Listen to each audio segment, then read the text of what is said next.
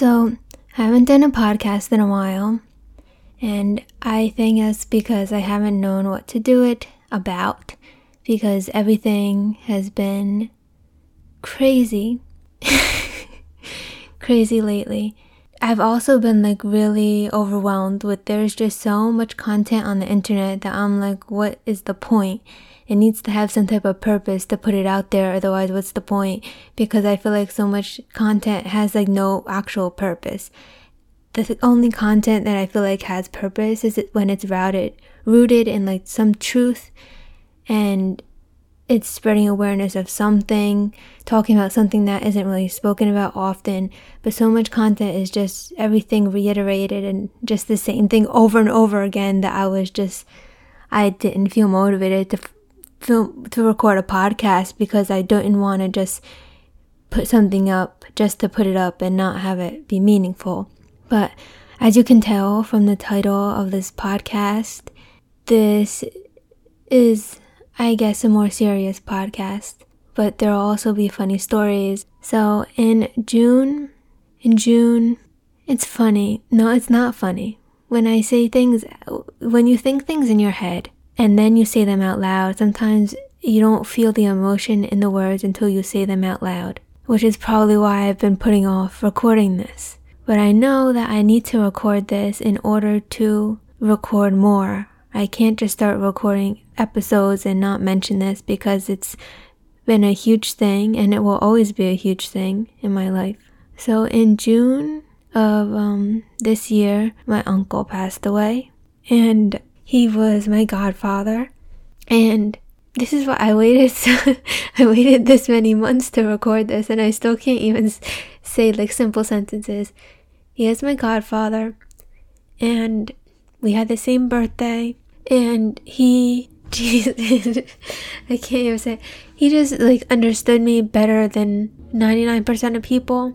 There are just some people that you can talk to and you don't need to say exactly what you're thinking, but they just get it. They know what you meant by your words, even though you didn't exactly say it. And he was just one of those people that I could just say like my crazy jokes or my crazy goals and he'd just be like, "Well, if you if you do the work, then you can get there." And he wasn't like one of those people where like you tell them your goal and they'd be like, "Well, you need to think about something more realistic." He would just say, "If you are going to put in the work, then you can make it happen." So I always like telling him my goals because I knew he would encourage me.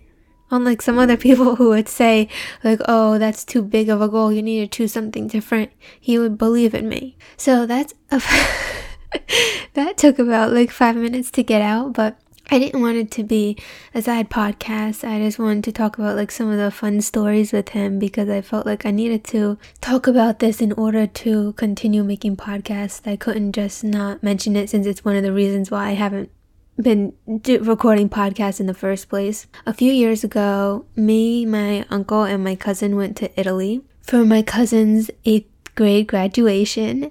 It was her graduation present, and my uncle decided to take me too because because he just wanted to. That just shows you who, what type of person he was. So we went on a tour of Italy. We went to Florence, Rome, Sorrento, Capri, Venice. We went to like all the, uh, most of the major cities in Italy. We ate a lot of food and we just had a lot of fun when we stopped at the rest stops because we were on the bus a bus we took a bus between cities. When we were on the bus and we stopped at a rest stop first of all the rest stops in italy are way way better than the rest stops here. They have actually healthy food options and not just greasy food. And also italian bathrooms can be a little more complicated than american bathrooms because the locks on the doors are a little different. And every bathroom i went in the bathroom door lock was different so one time, this lady in our group, because we went on a tour, so we were with the same group the whole time throughout Italy, this one lady got stuck in the bathroom and she started screaming and saying to let her out and not to leave her there because she was afraid the tour bus was going to leave without her. And it sounds like I'm not laughing. I mean, I am laughing because this happened to me too. I thought I got stuck in the bathroom, except I was just like didn't scream. I was just like kept fiddling with the lock to like get me out. But it was just I'm laughing because when someone went to go pull the door open, it opened. You know, when someone went to go help her out, they just pulled the door open and it opened. So I don't, I think she was freaking out before actually pushing the door. You know what I mean? I think she was panicking a little too soon. And if she just pushed the door, she wouldn't have been locked in there. But anyway, this leads me to the story of what happened next. Me and my uncle were co- and my cousin were walking around Venice at night and it was nice with all the lights and me and my uncle wanted to like stop at a restaurant and just get like gelato or something by the water just to look out at the water because it was our last night in venice and my cousin's like no i want to go back to the room i'm tired because with jet lag i mean it makes sense that she was tired but she could have just waited half a more hour so we could have went back together to the room because it was dark out. And my uncle's like well we're not going back. You can go by yourself. Which I'm pretty sure he was hoping she wouldn't actually go back because to walk by herself at night. But anyway, she ended up going back and um, me and my uncle got gelato and i think i'm trying to think what happened. Oh it was the next was it the next day? I can't remember. There was one time me and my uncle were walking around venice together. Oh i think it was the following day. I can't remember. All these days like blend together. But it was a time during the day actually. The story I just told was at night, but during the day, one time when my cousin wanted to go back to the room and me and my uncle were still walking around, we were about to go back into the hotel and we were in the lobby and I'm like, we should tell my cousin that this person in our group fell into the canal. And my uncle's like, yeah. And then we started developing all like these um plans about how we were going to act and I'm just like we could just go in laughing and then when she asked what happened we just keep on laughing and then eventually we're like Diane fell into the canal and that's what we we ended up doing. We walked into the room and we started laughing and eventually we told her and she didn't find out we were lying until like the last day of our trip in italy. And this happened on like the second day we were there. So the whole time we were in italy she thought that this person had actually fallen into the canal when she really didn't. And we were just lying and playing a trick on her which i like to play tricks. And that's why that trip was fun because my uncle did too and one one time, me and my cousin, we took a picture, and I quickly edited it to make it look like we met Will Smith, and we sent it to my uncle and my aunt and my cousin, and they believed us. My uncle less so, but he was not impressed. He was just like, "Oh, okay." He didn't really care. I don't know if that's because he knew it was fake or if because he just really didn't care about it at all. He didn't really care about meeting Will Smith, even though we did not. That was another one of my jokes. And then another, when we were in Florence, we were walking around and walking around the streets. We were getting closer to the hotel, and my uncle was like, Well, I'm gonna go get us some waters because we don't have any more in the room. And we're like, Okay. So me and my cousin go back up to the the room. We take the elevator, which is key to the story.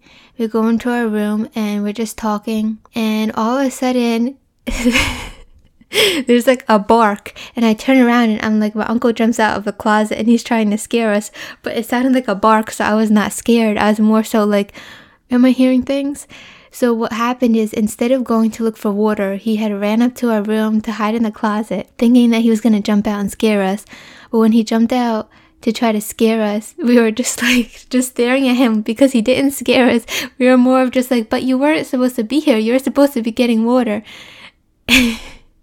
And who even knows what me and my cousin were talking about because we had no idea that he was he was listening. But before this happened, when we were in um, actually my uncle jumped out of the closet in Rome.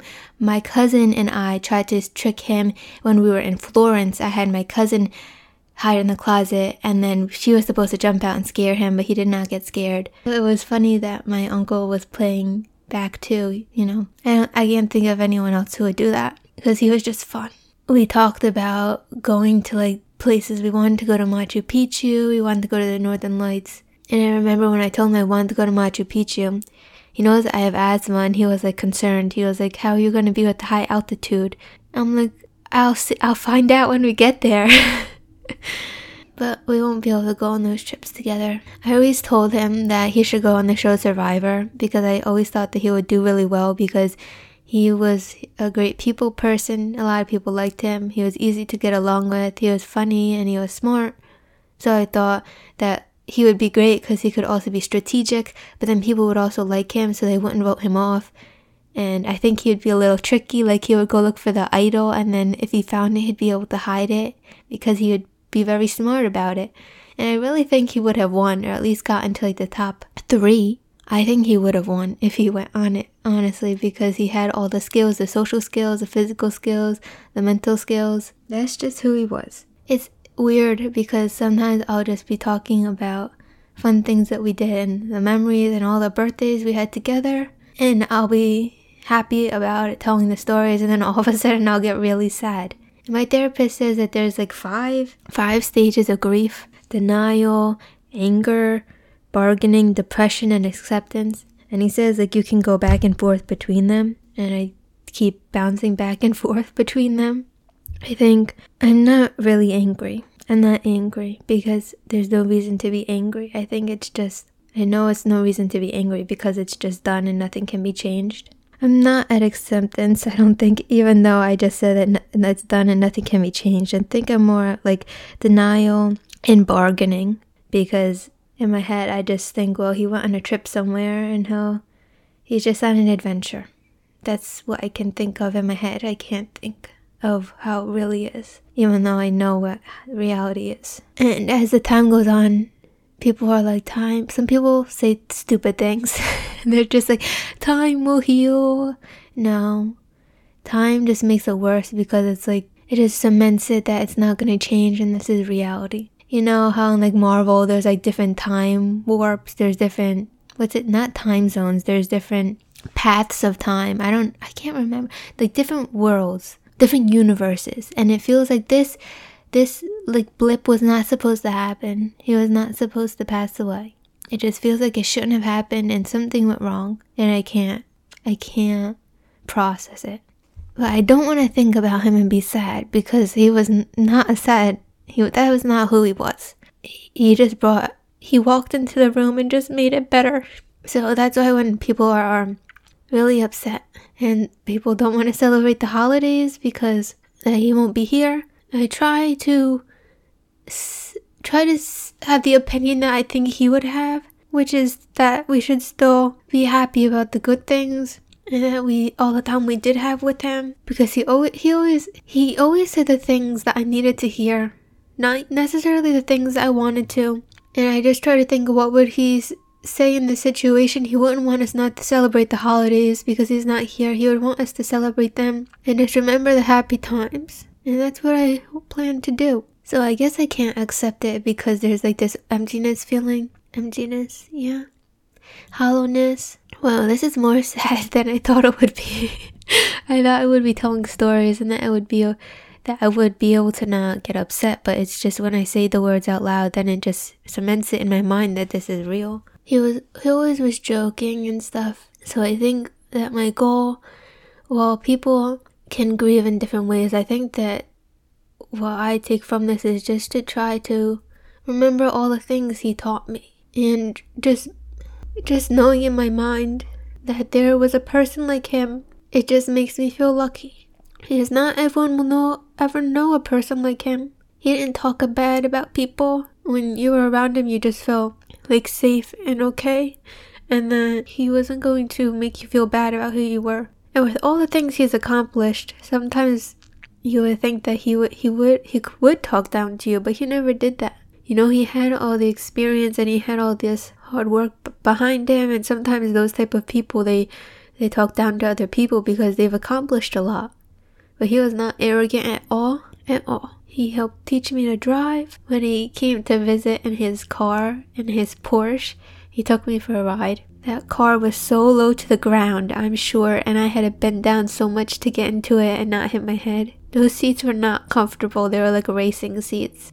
I remember when he was teaching me to drive, we were practicing in this parking lot and he was like, press on the gas and then press on the brakes full force because he wanted to make sure I knew how to stop right away if like I needed to because I have an older car. So you really need to jam your foot on the brakes and push your back into the seat so you can push into the brakes as much as possible.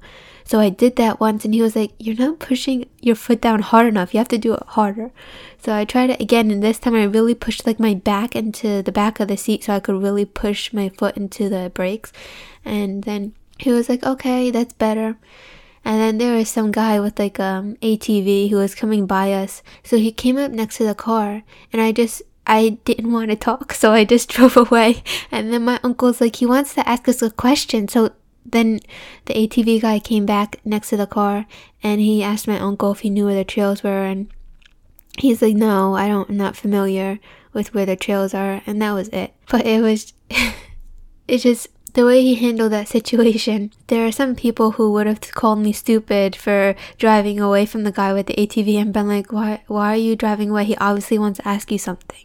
You know, someone could have easily judged me and been like, you're stupid for not being able to realize that.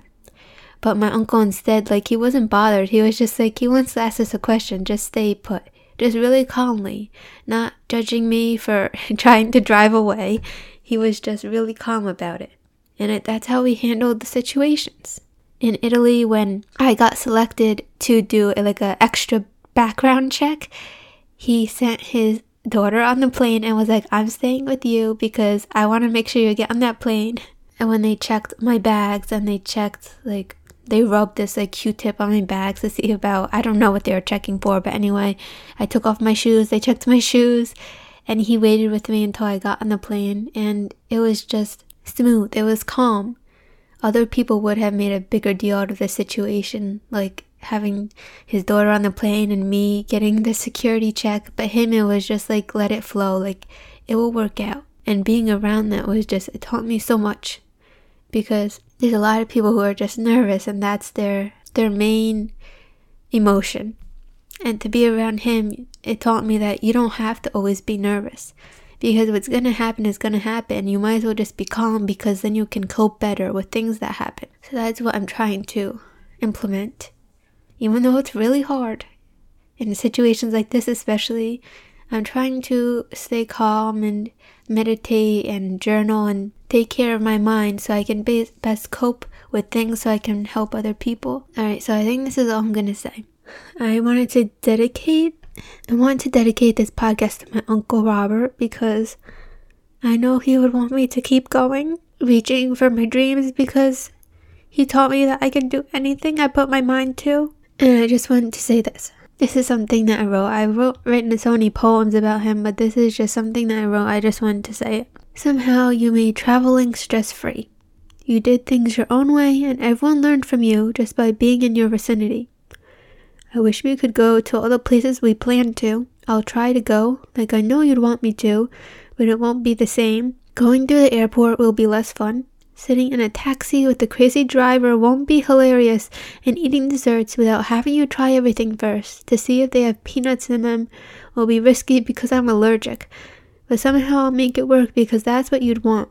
I can always figure it out, and I know you are cheering me on always. I hear your voice when I need it, and I hope I never stop hearing your words of wisdom because I will always need you on my team. I hope you can see the northern lights from where you are. When I see them one day, I will know you are watching them with me. I look disgusting. Good thing this podcast is audio only and not video, otherwise, this would be a wreck. I know I definitely planned about talking about more today, but clearly I am not able to. Who even knows how much of what I said you can understand, but I think it's best to be honest. For a while, I think I drew away from honesty because it made me more nervous. Because if someone knows how you honestly feel, they have more ammunition to try to hurt you. But I realize that if I'm not honest, then I'm hurting myself. Because I don't like being dishonest or not not dishonest, but leaving out the truth because it doesn't make me feel powerful. When I'm honest, I feel more powerful because I know I'm being brave and saying the truth that other people might be too scared to share. Hopefully, this episode helps me on my path to being more honest again and comfortable in that. I could have came on and acted like everything was fine, and that's when I would feel worse about myself because I knew I was lying. But now, I think I feel a little better because I was able to say how I'm actually feeling, and that's special The more you say how you're actually feeling, the easier it gets. The more you're honest, the easier it gets to be honest. And also, the more people who are honest, the less alone people feel because they'll see that a lot of people feel the same thing, just some people don't talk about it. If people talked about it more, then everyone would feel less alone, and I think that's a great thing. So, if you take anything away from this podcast, I think it would be the to remember the advice of my uncle, which is that you can always figure anything out if you work hard enough. If you hit a wall and you find a different way around it, or you find a way to climb it, or you find a way under it. If every time you meet an obstacle, you believe that you can find a way over it, then you can get anywhere. And whenever I feel stuck with my sickness, my concussion, or whatever, whenever I feel stuck and like I've hit a wall and I tried to climb the wall and I still am hitting the wall and I feel like nothing's changing, I just remember him telling me that I can figure it out. And I believe him because he was smart and he knew what he was talking about. So if he believed in me, then then I should believe in me. Because I trust his opinion. Okay, that's all I need to go blow my nose now.